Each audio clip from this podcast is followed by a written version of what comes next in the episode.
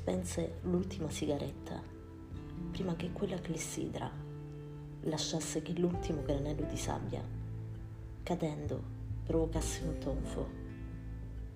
Il rumore fu sordo, si diffuse così pesantemente in quella stanza che nessuno ebbe il tempo di capirci più nulla. Era appena l'alba. Dalle fessure di finestre semiaperte entrava una luce che accarezzava l'aria.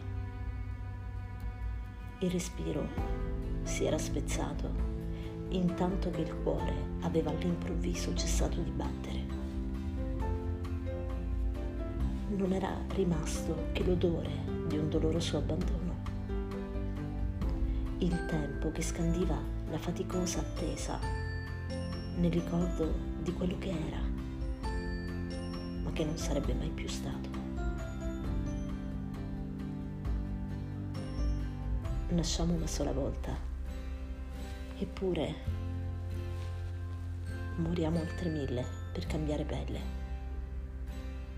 Attraverso le centinaia di maschere che calziamo ogni giorno per piacere a chi non ci apprezzerà mai fino in fondo. Lasciamo sfumare la nostra vera essenza. Ci plasmiamo come creta nelle mani di un vasaio che non ci appartiene affatto. E invece di diventare aria, rimaniamo suolo, fango ancorato pesantemente alla gravità che ci sostiene